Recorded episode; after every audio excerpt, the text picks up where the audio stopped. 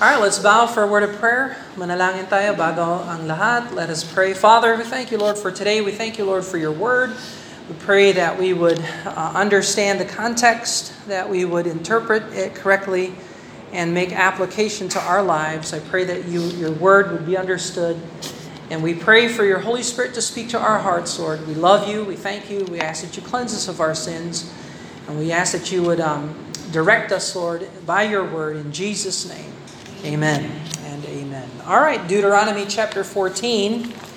Deuteronomy chapter 14. So itong section ng Deuteronomy mahaba hanggang chapter 26. Pero iba't ibang sari-saring mga batas na i-remind ng Diyos sa atin. Uh, actually, sa children of Israel, uh, sa kanilang second generation na pagpasok nila sa Canaan. And so, Moses is reminding them of the law, which that's why the name Deuteronomy is named Deuteronomy. It's the second rehearsal or reiteration of the law. Second law, Deuteronomy. So, so verse uh, chapter 14 uh, at saka chapter 15. Uh, kung maabot natin ito. So we will see here the uh, practices kung paano yung dapat anong tama, anong mali sa pag-practice. Tapos kung ano ang tama o mali sa pagbigay, sa giving, at ano ang um, practice ng forgiveness. And so we'll see all that. And Deuteronomy chapter 14 and 15. So we'll read uh, chapter 14, uh, verse 1 hanggang 2, the first paragraph. Ye are the children of the Lord your God, Ye shall not cut yourselves, nor make any baldness between your eyes for the dead. For thou art an holy people unto the Lord thy God, and the Lord had chosen thee to be a peculiar people unto himself above all the nations that are upon the earth. So, alam natin kapag namatayan tayo, when a loved one dies, there are practices in culture na ginagawa ng marami na hindi naman sangayon sa Diyos. And one of that is cutting, cutting yourselves. So, why do why do people do the, uh, self-harm? Di ba ginagawa ng mga tao ngayon yung self-inflicted wounds or self-harm? Tapos sasabihin ng mundo, ah, this is a mental uh, mental problem. Oh. Ginagawa nila yon kasi wala naman silang solution. They don't know the, the solution. But the Word of God prohibits self-inflicted wounds, cutting. Huwag daw ganyan. So, merong proper response sa sin and failure and problems. Merong fleshly response sa sin and failure and problems. So, isa sa practice ng Canaan culture at saka ng old nature, yung tinatawag na cutting. So it is a paraan kung paano dinadaan ng sama ng loob sa fleshly way, I will punish myself. And in doing that, I feel better because now I'm venting my anger. Pero that is a fleshly response. Hindi yun ang tamang response. So, especially for the dead. Now, why did it say for the dead? This is mourning. M-O-U-R-N-I-N-G, mourning. Ano yung mourning sa Tagalog? Pagluluksa. So, ito ay extreme emotional uh, response ng flesh. Uh, brought about by mourning the dead. Okay, so the loss of a loved one, the mourning of uh, mourning someone uh, that you love. Now that's very hard. You know, syempre, you love someone and then you react strongly because you really care. But that is a fleshly response. And so ito yung hamon. This is the challenge for us as Christians na hindi tayo dapat mag-respond in the flesh. Of course, easy to say, hard to do, but not impossible. Kailangan lang natin na ma-fill ng Holy Spirit. So verse 3, Thou shalt not eat any abominable thing. So, ang susunod na mga paragraph na ito ay patungkol sa pagkain ng wrong abomination food. Verse 4, These are the beasts which ye shall eat, the ox, the sheep, the goat, the hart, the roebuck, and the fallow deer, and the wild goat, and the pergarg, the wild ox, and the chamios, chamois. And every beast that parteth the hoof, and cleaveth the cleft into two claws, and cheweth the cud among the beasts, that ye shall eat. Nevertheless, ye shall not eat of them that chew the cud, or of them that divide the cloven hoof, as the camel, the hare, the coney, the chew the cud, but divide not the hoof. Therefore they are unclean unto you, the swine. Yan yung pig. And because it divideth the hoof and cheweth not the cud, it is unclean unto you. You shall not eat of the flesh nor touch their dead carcass. So, question. Ano ang dahilan kung bakit pinayagan ng Diyos pwede itong kainin? Ito hindi naman pwedeng kainin. Meron bang likas na kasamaan sa mga hayop na kaya sinasabi ng Diyos, wag kainin? No. There's nothing inherently wrong with the swine that God would say, don't eat that. Wala kang matatagpuan dyan. So, ano yung principles na nakikita natin dito? Kung ano yung binawal ng Diyos, bawal. Hindi na natin kailangan ng dahilan kung bakit binawal or whatever. There's no explanation. It's just divine prohibition. Sinabi ng Diyos, huwag kainin. Therefore, huwag natin kainin. Now, kung gusto mo medically, you can look at the list medically and you can see na talaga namang masama naman talaga ang baboy kung palagi kain tayo ng kain ng baboy. Tapos, compare mo sa sheep, oh, ano ba, sa sheep. Eh kung yung kinakain mo, sheep instead of pork, oh, sa cholesterol lang, mas mataas ang pork. So there are there are health benefits naman sa divine prohibition of animals. But that is moot. Hindi naman yan ang important. The principle is, ayaw ng Diyos na maging katulad ng is ayaw, ayaw ng Diyos na ang Israel ay katulad ng Canaan. Hindi tayo katulad ng Canaan. Sila, ginagamit nila ang swine at saka yung mga conies and hare. Yung hare, yan yung rabbit. Okay, so si kakayan, that's hare. Binawal ng Diyos yung paggamit ng rabbit kasi ginagamit nila yan sa pagsamba sa mga kulto. Okay? Now, in 2024, yung Easter Sunday, pansinin niyo pagdating sa Easter Sunday, may mga Easter hair, Easter bunnies. Now, that portion of Easter is wrong. That definitely is pagan. Correct. Bawal yon. Now, is there can we re, can we eat rabbits? Yes. In the New Testament, the Lord removed the divine prohibition against dietary laws. Tinanggal na yan.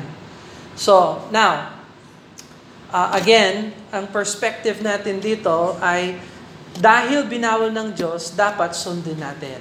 So you see the principle. God said, don't eat it. Therefore, we don't eat it. We don't need a reason. We don't need to know the cultural, cultic background of how they worshipped it and how they used it in worship and how they were uh, misabusing uh, the animal or whatever. Uh, it's enough for us to know that God said, don't eat it, so we don't eat it. And that's how we are as Christians. Ganyan ta- dapat tayo bilang Kristiyano. Pag binawal ng Diyos, sinabi ng Diyos, huwag gawin, huwag gawin. And uh, ganun din sa lipunan. It's the same way in life. We don't stop at the stop sign, roll the window down, and say, why? Ha? Meron bang ganon? Wala namang ganon. We just simply follow the law. Simple. So that's this is God. He's saying to them. Now it's for their it's for their good. It can help them medically. That's great. they'll be healthier. so, but verse number 9, verse number 9, these shall ye eat all that are in the waters, all that have fins and scales shall ye eat. Whatsoever hath not fins and scales, ye may not eat. It is unclean unto you. So sa Gentiles, they can eat it, but the Jew that is under the theocratic government is a no. All right, so birds naman, verse 11.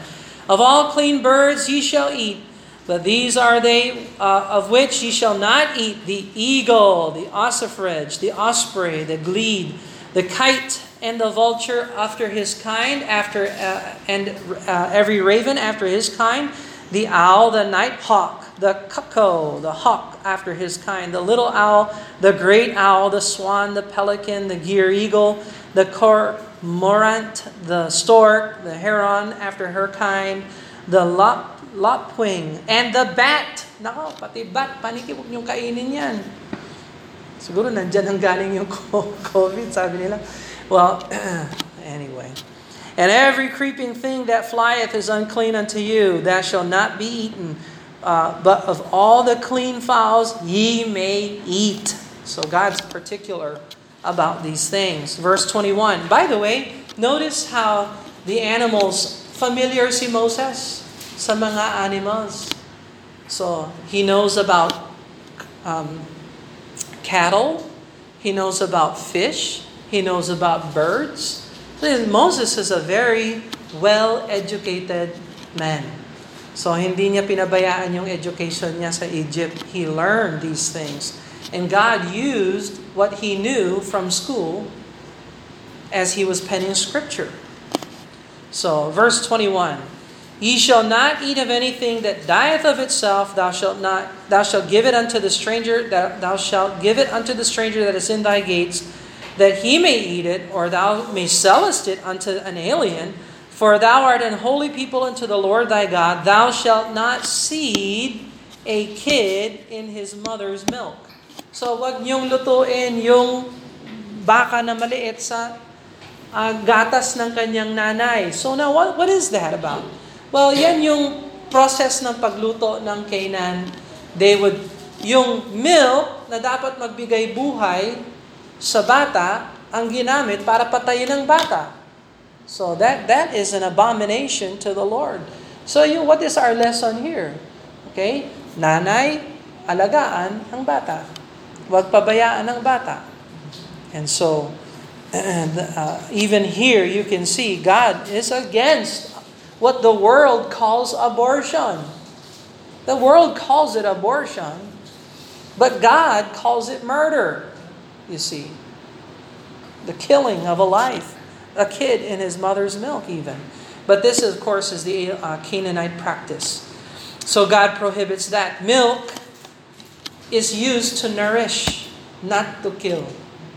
So, ingatan natin na hindi tayo ang ginagamit natin yung dapat natin gamitin sa tama para hindi ma-abuse and ma-destroy ang life. Verse 22, Thou shalt truly tithe all the increase of thy seed, that the field bringeth forth year by year. So, pagkatapos ng dietary laws, ngayon, pumasok naman yung giving. And so, dito natin makikita yung tithing. So, when did tithing start? Kailan nag-start yung tithe? Before Moses? During Moses? and after Moses. You have tithing all through the Old Testament and the New Testament. So uh, sa kapanahon na natin ngayon, maraming mga ang daming mga churches, pastors and churches na nagtuturo, wala na yung tithe. That's Old Testament. That doesn't belong in the New Testament. But if you study the, the tithe, it extends beyond Moses. Nung pa yan, nung pangkapanahonan ni Abraham. Abraham practiced tithing. Jacob practiced tithing. Levi practiced tithing. Moses practiced tithing. And so on and so forth. So, uh, we notice the principles of tithing, verse 22. Thou shalt truly tithe all the increase of thy seed. So, what do we tithe on? So this is tithing under the law, ha? So under the law, what do you tithe on? All the increase of thy seed. Kung ano ang ibinigay sa iyo ng Diyos, ayon ang itithe mo. That is law, pre-law, and after law. That's just common sense. So, tingnan mo ang sabi dito, Tithe all the increase of thy seed, that the, the field bringeth forth year by year. So, every regular ang tithing. It's regular. Tithing is regular. Uh, whatever the Lord gives you in your hand, you take 10% and you give it to the Lord. Year by year. Regular. Regular. So, all. Kasi mayroon mga, mga nagtatanong, Brother Bill, sa pagtatithe ko, halimbawa, may sahod ako. Eh, di, di ba, yung government, kinakaltas yung social security, yung taxes, and whatever. So, ang itatithe ko, yung net na lang, hindi yung gross. Okay, well, sa, sa, sa scriptures, we have the scriptures here, we tithe on everything that is given to us. The gross. Now, Brother Bill, mahirap ako, wala akong pera, hindi ako pwede mag-tithe. That is not true. Alright, sabihin natin, yung isa nagtatithe siya, 10,000 pesos. Yung isa nagtatithe siya, 100 pesos. Sino ang mas malaking tithe sa kanilang dalawa? Sa mata ng Diyos? Parehas. They are equal. Why? Because he gave of what his tenth is, and she gave of what her tenth is, They both gave a tenth of what is in their hand. They both obeyed the Lord, and God is glorified. So, hindi tinitingnan ng Diyos yung amount. It's not about the amount, it's the principle. Are you tithing what God has given you? Now, if God gave you more, tithe. If God gave you less, tithe. Show God that He is Lord over everything that comes to your hand. Eh, Brother Bill, paano halimbawa, pagdating ng tax, ewan ko, ewan ko sa Pinas kung ganun kayo, pero sa US, uh, nag, nagbayad ako ng tax, pagdating ng certain uh, month, may return. May return yung tax. Oh. Halimbawa, nasobrahan yung bayad mo ng tax, isasoalis sa'yo ng gobyerno yung nasobrahan, ang tawag doon, tax return. Oh. So, tax return, Brother Bill, nag-tithe na ako niyan. I've already tithe on that. So, the tax came back to me. It's a bonus, it's a return. Should I tithe on that again? Oh. And so I've already tithe on it. Well, that's fine. If you feel that you've already tithe on it, then fine. But I want you to know something. If you want God to bless, then tithe on it. No, there is no law that says, no, you don't have to. No, uh, prohibited. No, God loves a cheerful giver. At kung ano ang binigay sa iyo ng Diyos, even if it came from as a gift, as a bonus, as an extra, as a return, as retirement, it doesn't matter. If you honor God, God will honor you. Yan ang promise ng salita ng Diyos. Verse 23 And thou shalt eat before the Lord thy God in the place which he shall choose to place his name there. The tithe of thy corn, of thy wine, of thine oil, of thy firstlings, of thy herds and thy flocks.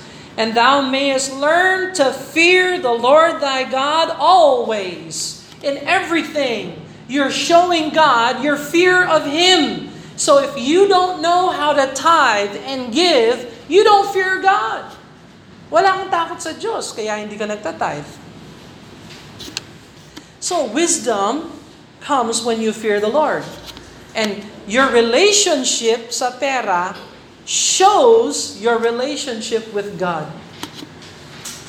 And see, I know this is economics na, practical.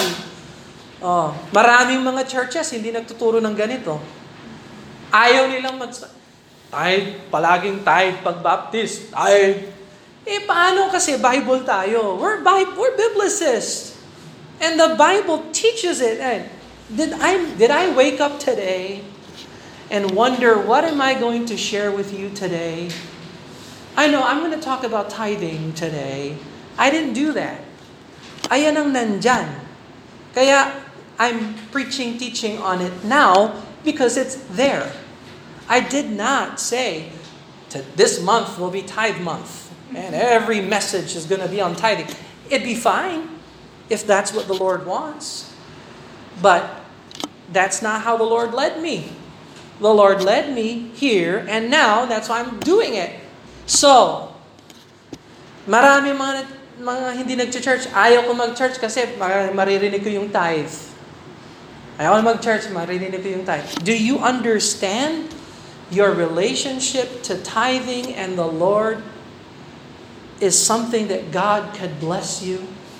Hindi ako tumatayo dito na nagsasabi lang sa inyo, wag kayo, mag-tithe kayo, and God, God has blessed me. God has blessed me. He opened the windows of heaven and poured me out a blessing. I cannot contain it. Kaya if you want God to bless you, honor Him. Honor Him. And it shows the fear of the Lord. If you, so I will just say this, if you don't know how to tithe and give, you are not fearing the Lord. You have no wisdom. Halimbawa, magbi-business ka. Alam mo kung sino yung the best business partner mo? Jesus Christ, God is the best. Kaya sa business, unahin mo si Lord. And God will bless you. God will bless you. In everything, fear the Lord thy God always. You want wisdom? Check your relationship with money. Yung hindi marunong humawak sa pera, palaging nauuwi sa wala. Why? Kasi walang wisdom. Hindi alam kung paano gamitin. And so, it's a heart problem. It's a fear of the Lord problem. It's a lack of wisdom. So, now we have churches. We don't tithe. Tithing is Old Testament. That's an Old Testament. No, you are neglecting the biblical principle of the lordship of God. Does God own everything? Do you pay taxes? Hmm? Ah? Ah, yung iba, hindi pay ng taxes. Ah. You need to, if you give the government a portion, then you should give the Lord His portion. Ano yung portion niya? Tithe, 10%. Buti nga siya, 10% lang. Yung government, 15. Depende kung sino nakaluklok. 20. Yung ibang komunista na komunista na economy, 100%. Kinakaltas na. Oh, so the principle is we tithe because we fear the Lord and we honor Him. And the Lord blesses. The Lord blesses. Verse 24 And if the way be too long for thee, so thou art not able to carry it, or the place be too far from thee which the Lord thy God choose to set his name, when the Lord thy God hath blessed thee, thou shalt turn Then shalt thou turn it into money, and bind it up the money in thine hand, and thou shalt go into the place which the Lord thy God shall choose. And thou shalt bestow that money for whatsoever thy soul lusteth after, for ox, for sheep, for wine, for strong drink, for whatsoever thy soul desireth, thou shalt eat. The, uh, uh, thou shalt eat there before the Lord thy God, and thou shalt rejoice, and thou and thine household. So, kung hindi nyo kaya magdala ng tupa kasi nandun kayo sa Zebulon, ang layo ng Zebulon sa Jerusalem, edi convert mo na lang yan sa pera, dalhin mo yung pera sa temple or sa tabernacle. And there you can purchase yung animal na isa-sacrifice or whatever. So the Lord's showing some practicality here. So, nung lipunan ng mga Israel, they were agricultural. Uh, yun ang ginagawa nila, ang alay nila, yung treasures nila, yung hayop, and so on. Uh, or ani, or and so on. Pero ngayon, sa atin, we are not agricultural, so we are monetary, we transfer it in monetary terms. At yun na yung tithe natin sa Panginoon. And verse 27 And the Levite that is within thy gates, thou shalt not forsake him, for he hath no part nor inheritance with thee. So, wag kalimutan yung Levite na nagtatrabaho sa tabernacle at saka sa temple. And so this lays the foundation for how a church finances their operation and ministries. So, balang araw, bigyan tayo ng pastor. Sino mag-aalaga sa pastor? Church. That's right. The church. Sila. How? Tithes and offerings. Yun. So, yung tithe natin, pinupulong natin yan, may budget na tayo. Oh, ito gagamitin natin for, una sa lahat, love gift sa servant of God, the pastor, and his family. Second, uh, yung pangangailangan ng facilities. Uh, third, pangangailangan ng ministries. Uh, pag may extra, pangangailangan ng members. Yes, that's why church membership is important.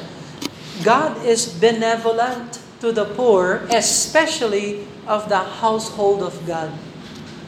So talagang may plano ang Diyos sa paggamit ng finances. We do not, hindi tayo interested magparaffle, magkaroon ng banquet, mag-fundraising, GoFundMe, na hindi ka naman member ng church, pero GoFundMe. We're not interested in any other worldly ways of raising money.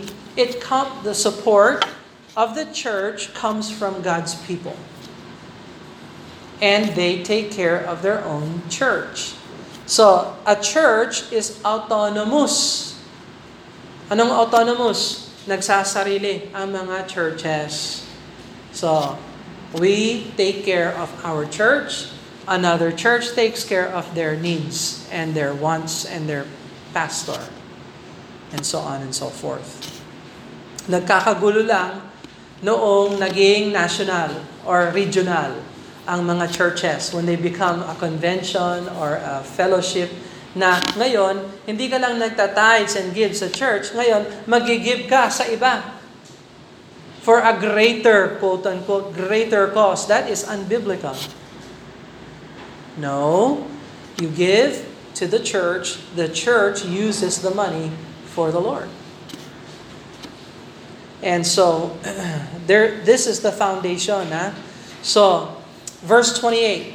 At the end of three years, thou shalt bring forth all the tithes of all the increase of the same year. Thou shalt lay it up within thy gates, and the Levite, because he hath no part nor inheritance with thee, and the stranger and the fatherless and the widow which are within thy gates shall come and shall eat and be satisfied. The Lord thy God may bless thee in all thy work of thine hand which thou doest. So, yan. So, pastors partake of the gifts, widows and fatherless, and strangers. So, within the local church, there should be a benevolence fund. So, ano yung benevolence fund, Brother Bill? Yan yung offering na pwedeng ibigay sa member kung walang-wala siya. Para matulong, makatulong. You see? There is benevolence. So, hindi lang pala ang pastoral staff ang babayaran. Babayaran din ang church member na nangangailangan. Absolutely. Absolutely. So, and uh, the Lord thy God may bless thee. Does God bless the tither? Absolutely. And so we see that in Malachi, we see that in Deuteronomy, we see that uh, in Abraham's day prior to Moses, we see that in the New Testament. Uh, sa New Testament, ang word na nagli-link dito sa Old Testament ay yung even so. In 2 Corinthians or 1 Corinthians 9, even so, sabi ni Paul, kung paano yung Old Testament ay uh, na-finance yung tabernacle, ganun din sa New Testament church, mafa-finance ang church. And so on and so forth. So, Deuteronomy chapter 15. Deuteronomy chapter 15. Now we're talking about uh, freedom and blessings of the slave. Okay? So, uh, verse number 1, uh, Deuteronomy 15, verse 1 At the end of every seven years, thou shalt make a release. So, there, God is all about forgiveness and release. So pag narinig nyo yung release, ibig sabihin, alipin siya, nag-serve siya sa iyo ng seven years, ngayon, bibigyan mo na siya ng kalayaan. Hindi siya perpetual slave. He has the opportunity to be released. And when you hear the word release, you should hear the word forgiveness. Kasi yung forgiveness ay release. Rene-release mo yung offender. This is the manner of the release. Every creditor that lendeth aught unto his neighbor shall release it. Kung may utang yung tao sa'yo, i-release mo na yan. Ha? Brother Bill, hindi mo alam. Ang laki ng utang niya sa akin. Release after seven years. Ha? Kung hudyo ka. Pero ano yung principle natin as a Christian? I want to share with you this. Ha? Pag may naghingi sa akin ng pera, hindi ako nagpapautang. Never. I don't lend money personally. If somebody has a need and I have money, I will give it. I'll just give it. Na nasa kanila, kung isauli nila, fine. If they don't, I did not expect it anyway para hindi tumubo yung sama ng loob sa akin, nasasabihin ko, Ay! Bagong buwan na! Isang buwan na! And so, you want to avoid bitterness, learn to give, and learn to release. Every creditor that lendeth aught unto his neighbor shall release it. He shall not exact it of his neighbor or of his brother because it is called the Lord's release. So paano naman tayo nung pinatawad tayo ng Diyos? Nung tinanggap natin si Jesus Christ, kinupkup pa ng Diyos yung mga mali natin, yung mga kasalanan natin? Nare-remember ba ng Diyos yung ginawa natin kamalian? Or does He choose to remember it no more? He released us. Release niya tayo. Verse 3 Of a foreigner thou mayest exact it again, but that which is thine with thy brother, thine hand shall release. Save when there shall be no poor among you, for the Lord shall greatly bless thee in the land which the Lord thy God giveth thee, for an inheritance to possess it, only if thou carefully hearken unto the voice of the Lord thy God, to observe, to do all these commandments which I command thee this day, for the Lord thy God blesseth thee as he promised thee. And thou shalt lend unto many nations, and thou shalt not borrow. Thou shalt reign over many nations, but thou shalt, and they shall not reign over thee. So kung ayaw mo na ikaw ay mapasailalim, huwag kang humiram. Kung ikaw ang nagpapahiram, kung ikaw ang nagbibigay, ikaw ang lamang. And so on and so forth. So the principle there is uh, slavery and serfdom. Verse 7 If there be among you a poor man of one of thy brethren within thy gates in the land which the Lord thy God giveth thee, thou shalt not harden thine heart, nor shut thine hand from thy poor brother. O tingnan mo, wag mong patigasin yung puso mo, wag mo rin, uh, wag mo rin eh, sarado yung kamay mo sa kapatid, kapwa na nangangailangan. But thou shalt open thine hand wide unto him, thou shalt surely lend him sufficient for his need. In that which he wanteth or lacks, beware that there be not a thought in thine wicked heart, saying, The seventh year, the year of release is at hand, and thine eye be evil against thy poor brother, that thou givest him not, and he cry unto the Lord against thee. Nako, oh, pag nag-pray It'll be a sin unto thee. Thou shalt surely give him thine heart and thine heart shall not be grieved when thou givest unto him, because that, that is the thing which the Lord thy God shall bless thee in all thy works, and in all thou puttest into thine hand, for the poor shall never cease out of the land. Ha, huh, isn't that true? Therefore I command thee, saying, Thou shalt open thine hand wide unto thy brother and thy poor, and to the needy in thy land. So, tingnan mo ha, pag may nangangailangan at meron kang ability na magtumulong, at hindi ka tumulong, lagot ka sa Diyos kapag nag-pray siya. Hmm. And if thy brother an Hebrew man or an Hebrew woman be sold unto thee, serve thee six years, then in the seventh year thou shalt let him go free. From thee, and when thou sendest him out free from thee, thou shalt not let him go away empty. Ah, hindi lang, seven year na, o alis ka na, na wala kang ibibigay sa kanya. No. So this is God's rule on reparation. God does believe in reparation. Now, in culture today, there's the movement, no, yung may mga segments ng population sa US. Our ancestors were slaves. We need reparation. Give us money. So, sinong nag-slave? Ikaw o yung ninuno? Yung ninuno. So, bakit ibibigay sa iyo yung reparation? Hindi naman ikaw ang slave. Oh. Hindi kasi anong ka Eh kung magbigay ng reparation, ibigay doon sa ninuno. Oh, if you want to be fair, you give the reparation to the slave. Hmm. Anyway, but thou shalt furnish him liberally out of thy flock, out of thy floor, out of thy winepress, wherewith the Lord thy God hath blessed thee, thou shalt give unto him. So God doesn't want you to use people and not bless them. And the slave is not to be released empty.